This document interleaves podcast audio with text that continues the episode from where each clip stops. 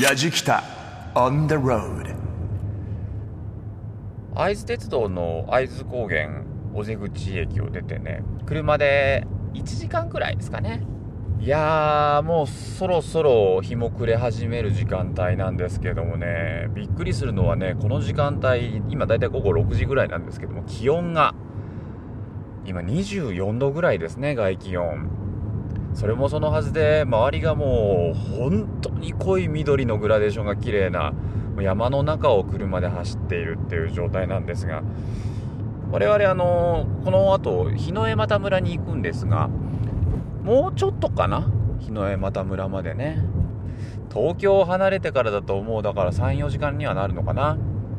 あ山道といってもね舗装されていない道ではなくて綺麗にねちゃんと道路も舗装されていて。快適なんですよ。とても。高屋敷スノーシェルターって書かれたトンネルをくぐりますけどもそうかこの辺は冬になると雪も深くなるんでしょうね。そっか。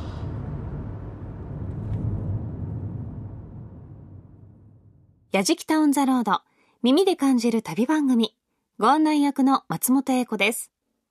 この番組は日本全国津々浦々そこに暮らす方々との出会いを通じてその土地の魅力やゆったりと流れる時間をお届けする旅番組です東京から電車を乗り継ぎ福島県の会津高原尾瀬口駅へそこからレンタカーに乗り換え南会津郡日の江又村へと向かっている矢敷太一行。日の江又は南会津の最南端にあり、栃木県日光市、群馬県片品村、新潟県魚沼市と隣接する県境の村。どのあたりにあるかイメージできますでしょうか？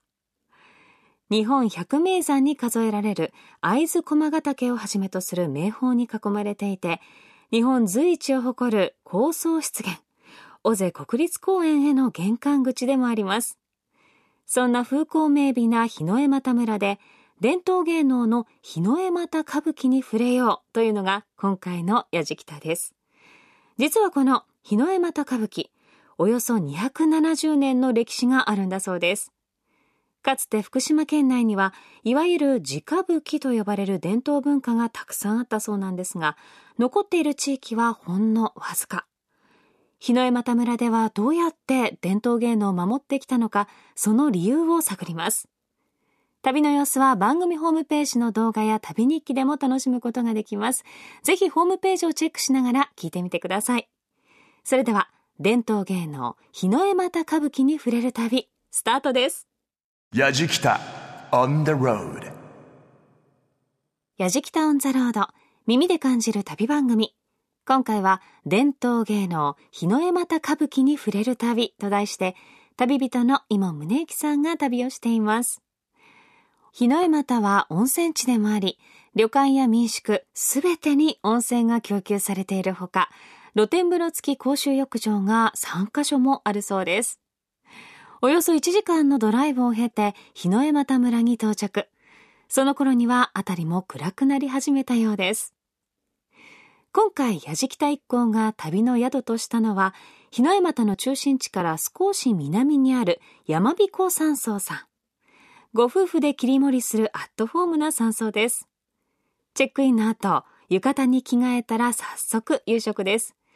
せっかくですので、日の江又村に伝わる伝統の料理、山ド料理をいただくことに。本当に目の前には美味しそうな料理がたくさん並んでるんですけれどもね、えー、山彦山荘の星俊夫さんにお話を伺っていきます、はい、星さんよろしくお願いします、はい、よろしくお願いいたします。お忙しいところたくさん美味しそうな料理用意してい。ただきまして、あのこちらで、はい、山の人の料理と書いて山本料理っていうのがいただけるっていうふうに聞いてるんですけれどもそもそもこの聞き慣れない言葉で山本料理っていうのは何なんですか？はい、昔あの男どもは山に入って生計を立てるためにね、えー、あのヘラとか杓子を作ったりしてヘラとかああ木でね、はい、はいはいはい。漁したり、えー、で山で食事をするのを、まあ、山本料理って言ってるんですけどね。あじゃあ山で働く人たちのためのご飯、はい、そうですね。それをなんか総じて山本料理っていうんですね、はい、えちなみにその山本料理どんなものをその山で働いてる人たちは召し上がってたんですか？えっ、ー、とバンデー餅っていう。あ今目の前にある、はい、これ。これはね、あの山から家に帰ってくる時に、うんうん、あの残ったお米とかでお家のお土産に山でついて持ってきたそうです。そうなんだ、はい、これお餅の表面に何がついてるんですか？これはね岩縄を焼いて、ええ、あと味噌。味噌か。はい。あとちょっとネギも今日は入れましたね。へえ。でも確かに腹持ちは間違いなく良さそうですしね、はい、でこういろりで焼いてたんですよね。串で刺して。うん。これのほかにどういったものを食べてたんですか？山椒を それねいついじろうかなと思ったんでこの山椒をね。隣に山椒のこれ何ですか？これは今日は炭火で焼きましたけど炭火で焼いてるんだ、はい、カリッカリに焼かれてますけれどもね、カリッカリですね。ね。はい。お腹がこう膨らんでるのがメスで。お腹ぺっちゃんこのオスですね。これはまさにこう需要競争って感じですかね。そうですね。昔はあの子供の夜尿症観音虫にあそうなんですか。砕いてふりかけみたいに食べさせちょっと漢方薬みたいな感じですかね。中国の漢方薬には入ってるそうです。あへえ食べてみてください。ちょっとじゃあいただきます、まあ、トッピング生まれて初めてですけど。あそうですか。はい。そりゃそうですよ。いただきます。そんなびっくりした顔されても。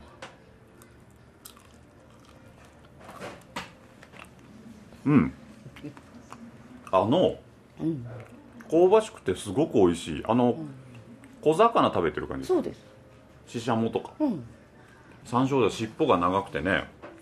見た目はちょっとって思いますけどでも美味しいですね。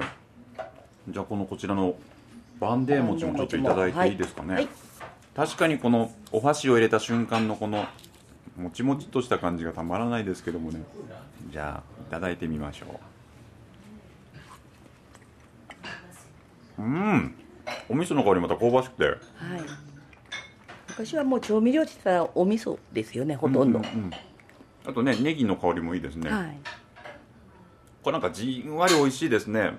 これ本当腹持ちがいいんです、ね、腹持ちが良さそうだ、じゃあこれを持って山本料理としていたわけですけどこの今出てきましたけどお蕎麦も。はい。これは？これは日の湯又は立ちそばって言うんですけども、はい、つなぎが入ってないんですねああそうなんですか。つなぎになるものがなかったそうです、ああそば粉しかなかったっていうことそうですね。それで畳まないで広げたままあの布を裁断するように何枚も重ねて。はいはいはい。それでこう切っていく立ちそばっておっしゃったんですけど漢字で書くとあの祭壇の祭の字を使ってそれにひらがなの地立ちと書いておそばなんですよね。そうですね。そういうことなんですか？立ちそばって。ちょっとじゃあね色もじゃあねそばの色すごく綺麗な色してますしいわゆるだからとわりそばっていうのかな？そうですね。ですよね。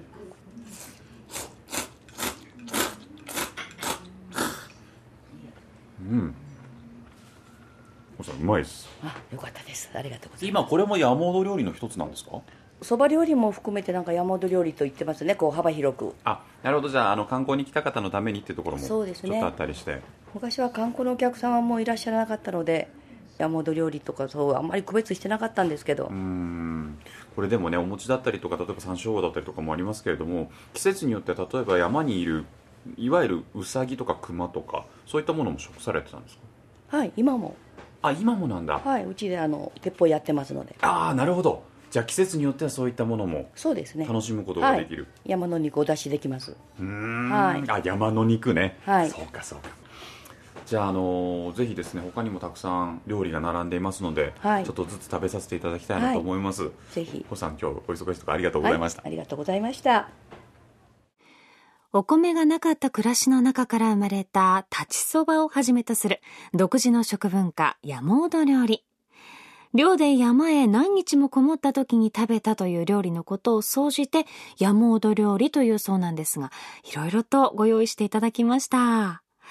この立ちそばというのは本当に食べやすいお蕎麦だったようなんですが、えー、バンデー餅にそして山椒を、えー、実はちょっと写真を見させていただいたんですが、一緒にちょっと食べるのに躊躇しそうな見た目なんですけれども、実際はシシャモに近いお味だったんですね。ちょっと食べてみたいなと思いましたけれども。松本英子がお送りしている伝統芸能、日の絵又歌舞伎に触れる旅。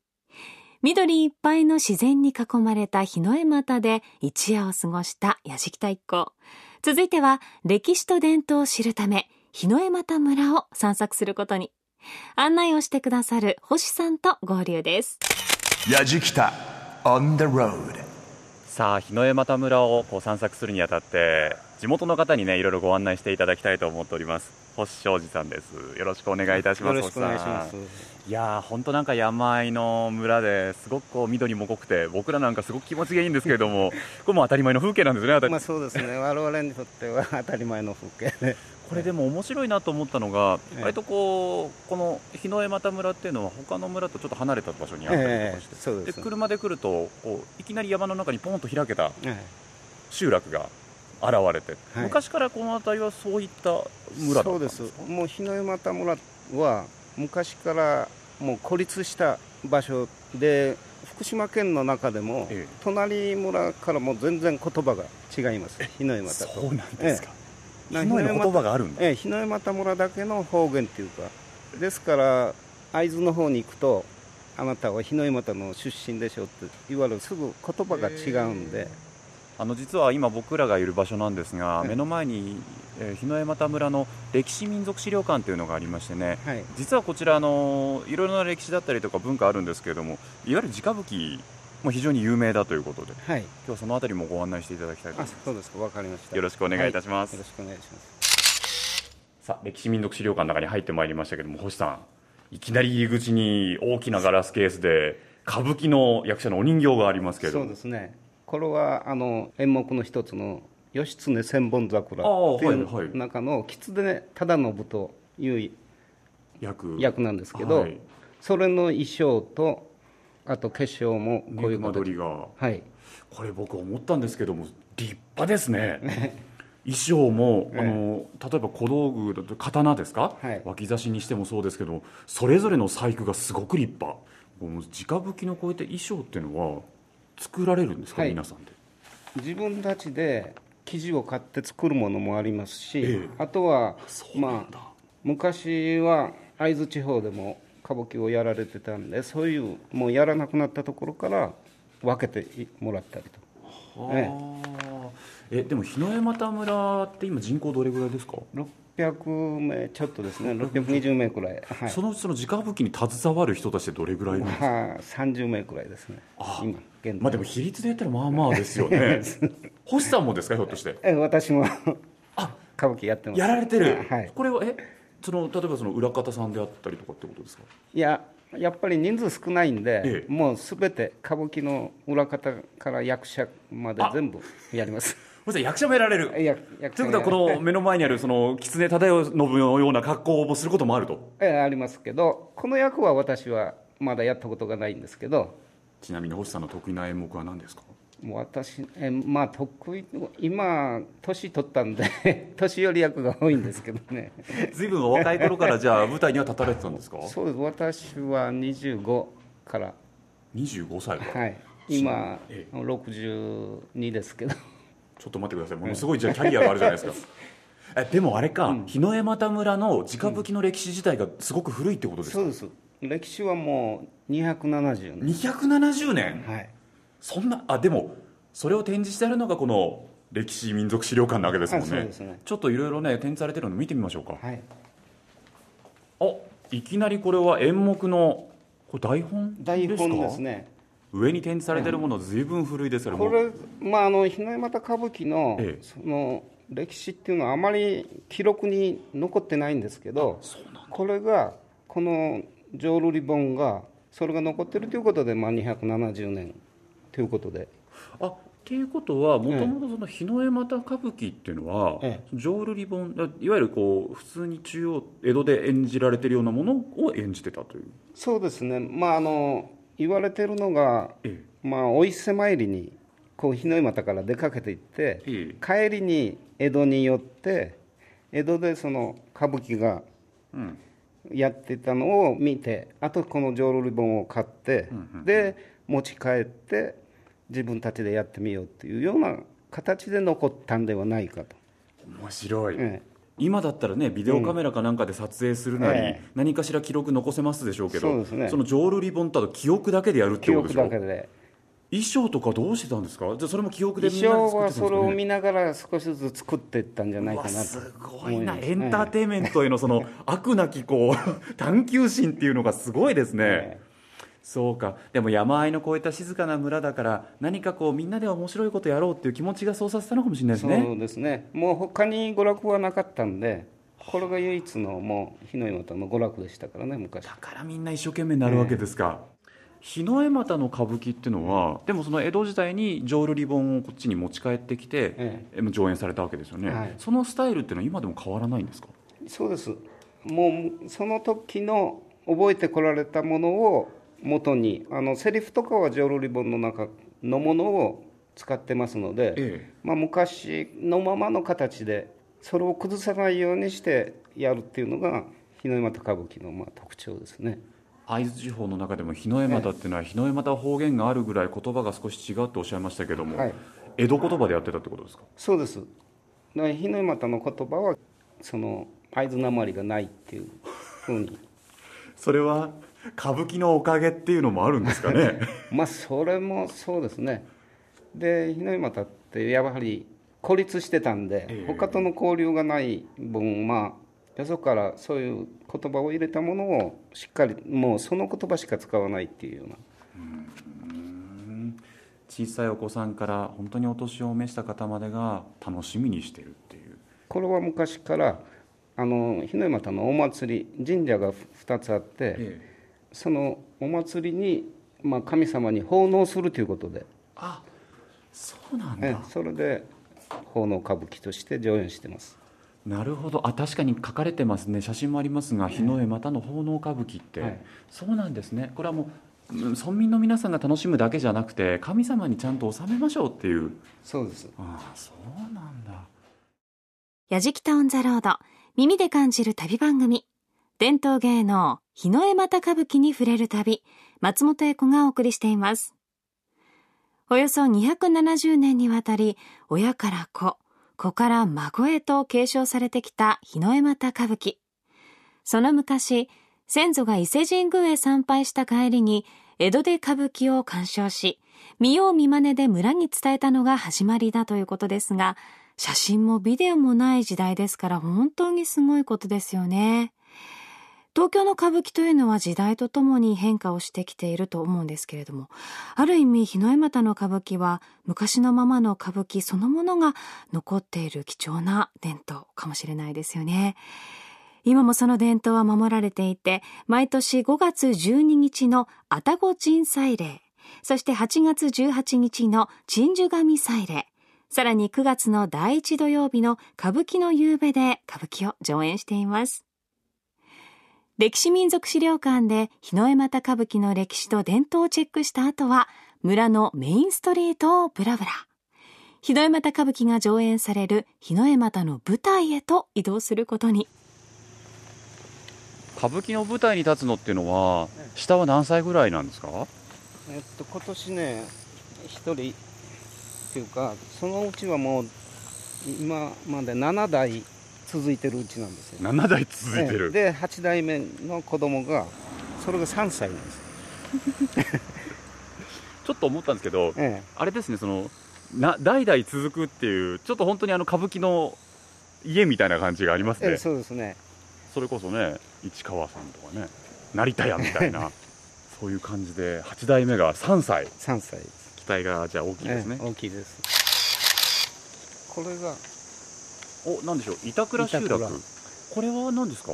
自分たちの住む家から離れたところにこう蔵を建てて、はい、まあ、家財道具大事なものを保管しておく場所、まあ、火事か火災があった時にそ,、はい、そこから守るために家財道具を守るためにちょっと住居から離したところにこういう板倉を作ってその中に収めておく僕板倉っていうから何のことかなと思ったんですけど蔵なんですね。板で作られた蔵、はい、いわゆるねあの普通だったら土蔵みたいなね、ええ、土で作られた蔵が多いですけどもこちらも板倉って言ってここに大事なものを収めてたと、釘とか柱とか使ってない。えそうなんですか、ええ、せいろってありますよね。せいろはい。あれに似た作りなんですよ。本当だせいろ作り板倉って書かれてます、うんはい、村の重要文化財なんですねこれは、はい。へえ釘などの金具は一切用いないと、はい、清掃員ですか？あれと同じ作り。奈良の正倉院と同じ作りをしてる、はい、これちなみに歴史的にはじゃあ随分古い？古いですね。お何ですか？何ですか？お魚がいっぱいいますけど。ここの上に愛宕神社って神社がある。神社がある、ええ、あるんですけど、まあ、そこから湧き出る清水。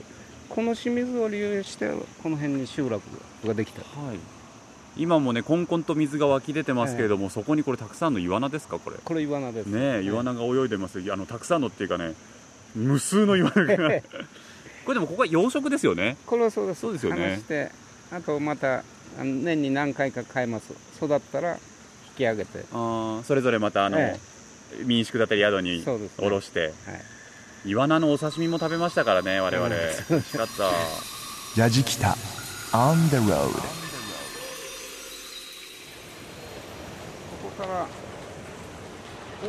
歌舞伎の舞台まで。あここが歌舞伎の舞台までの入り口、はい、鎮守神社。歌舞伎通り。日の絵又の舞台。さっきの道路からね一歩中に入ってきて石畳の道を歩いています。道の左右には灯籠が並んでてまさにこの歌舞伎の舞台かなっていうのがねこうちょっと高揚感が出てきますけども。目の前にあれ鳥居が見えてきましてかやぶきの建物もあって。であその前に何かある？これが橋場のバンバさん。あこれがそうですか。はいおばあさんの石像ですね。はい。なんでお椀が乗っかってるんですか？お椀とハサミがありますけど、はい、これはあ和ばさみだ。切れるハサミと、はい、切れないハサミをこのおばあさんは縁結びと縁切りの神様。そうなんですか、悪縁を切って良縁を結ぶと。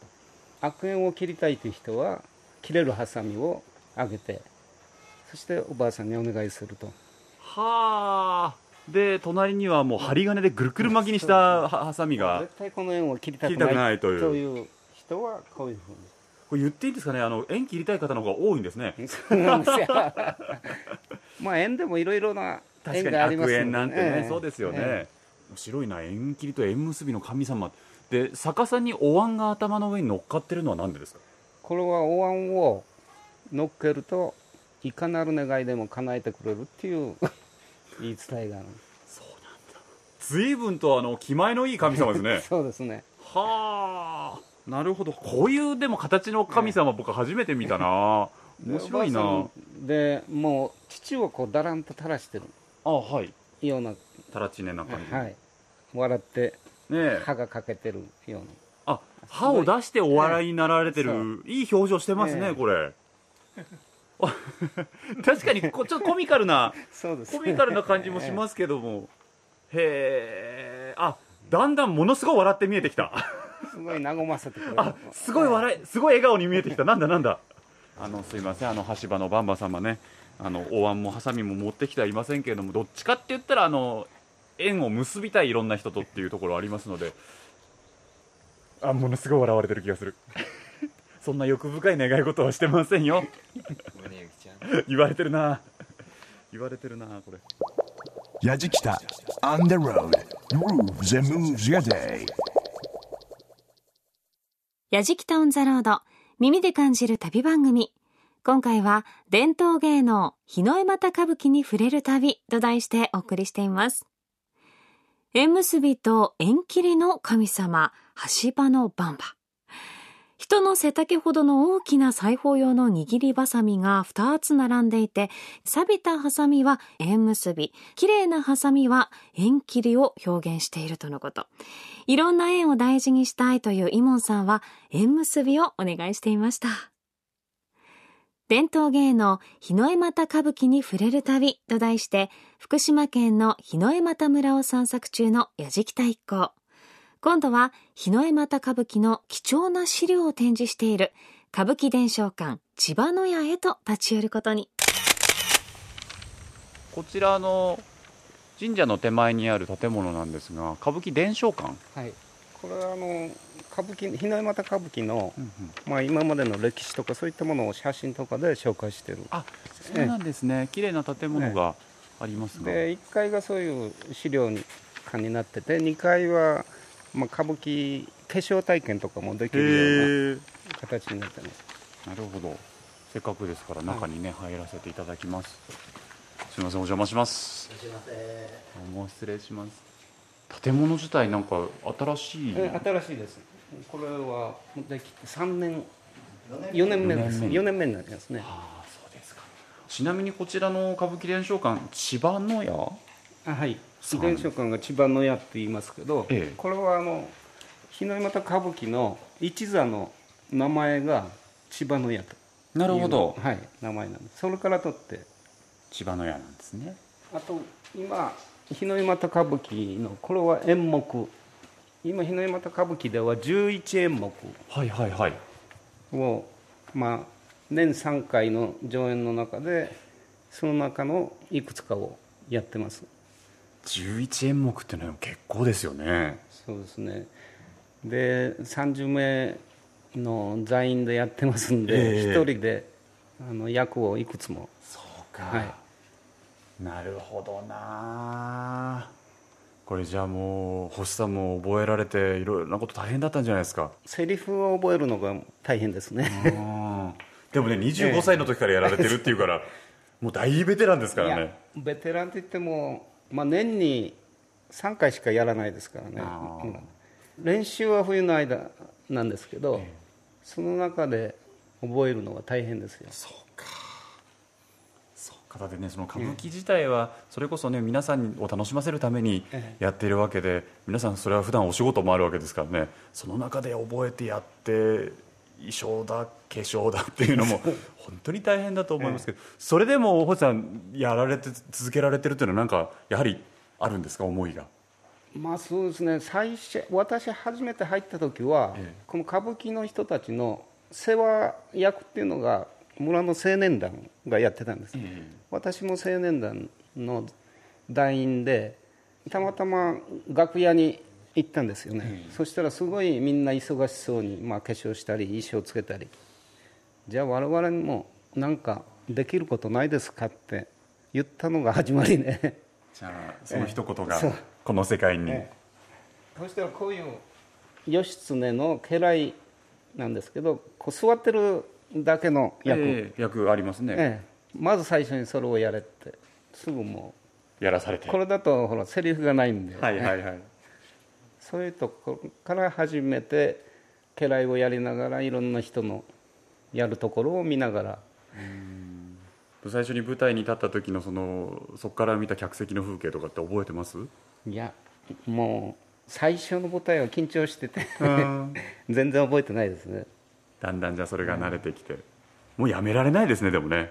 そうですね。あのやっぱり前の方々がこれだけ長く閉ざさないで来てくれたんで我々がここで歌舞伎をなくしてしまったんではねもう先祖に申し訳ないという気持ちもありますし、これはずっとこれから先も伝えていかなければならないと思ってますね。で今やっぱり後継者がいないということでこれは地元の中学生。あへえ中学生に歌舞伎を教えて、はいはい。まあ、少しでも歌舞伎に馴染んでもらって将来日の又に帰ってきたら歌舞伎をやってもらいたいということで、中学生に教えて毎年文化祭でそうなんですか、うん、やってるんですじゃあ星さんも指導しに行ったりとか。はい。あ。日の又の子供たちは中学卒業するともう親から離れて。そうな自立していくわけですね、なかなかここに戻ってくるっていうのも難しいですか？難しいですね。やっぱり仕事が限られているそうか。家業継ぐとかだったらあれですけどね、えそうです。で冬がほとんど今度観光も尾瀬も終わりですし冬場はの仕事がかなり難しいですね。見つけるの。歌舞伎伝承館では日の絵又歌舞伎の歴史を写真で紹介していて代々受け継がれてきた小道具の扇や刀三味線などが展示30名ほどのメンバーが演者も裏方もなく一つの舞台を作り上げるのは本当に大変なことですよね。ちなみに先祖代々守ってきた日の絵又歌舞伎の特徴としては女性も舞台に立つということ。まさにみんなで作り上げる舞台ですよね。松本英子がお送りしているやじきたオンザロード耳で感じる旅番組。伝統芸能日の絵又歌舞伎に触れる旅。日の絵又歌舞伎の歴史と伝統を学んできた一行。今度はいよいよ歌舞伎が上演される日の絵又の舞台へと移動です。これまあこれは舞台なんですけど、ええ、こういう裏から出てこの向こう側が花道になります、ああなるほど。いよいよ日の絵又歌舞伎の舞台の方にやってまいりましたけどもいやーこれもまたすごいな。もうなんて言ったらいいんでしょうね。山肌に客席を作ってるっていうか石段を作っててちょうどこの石段の正面がそうです。日の絵又歌舞伎の舞台になってるんですけどね。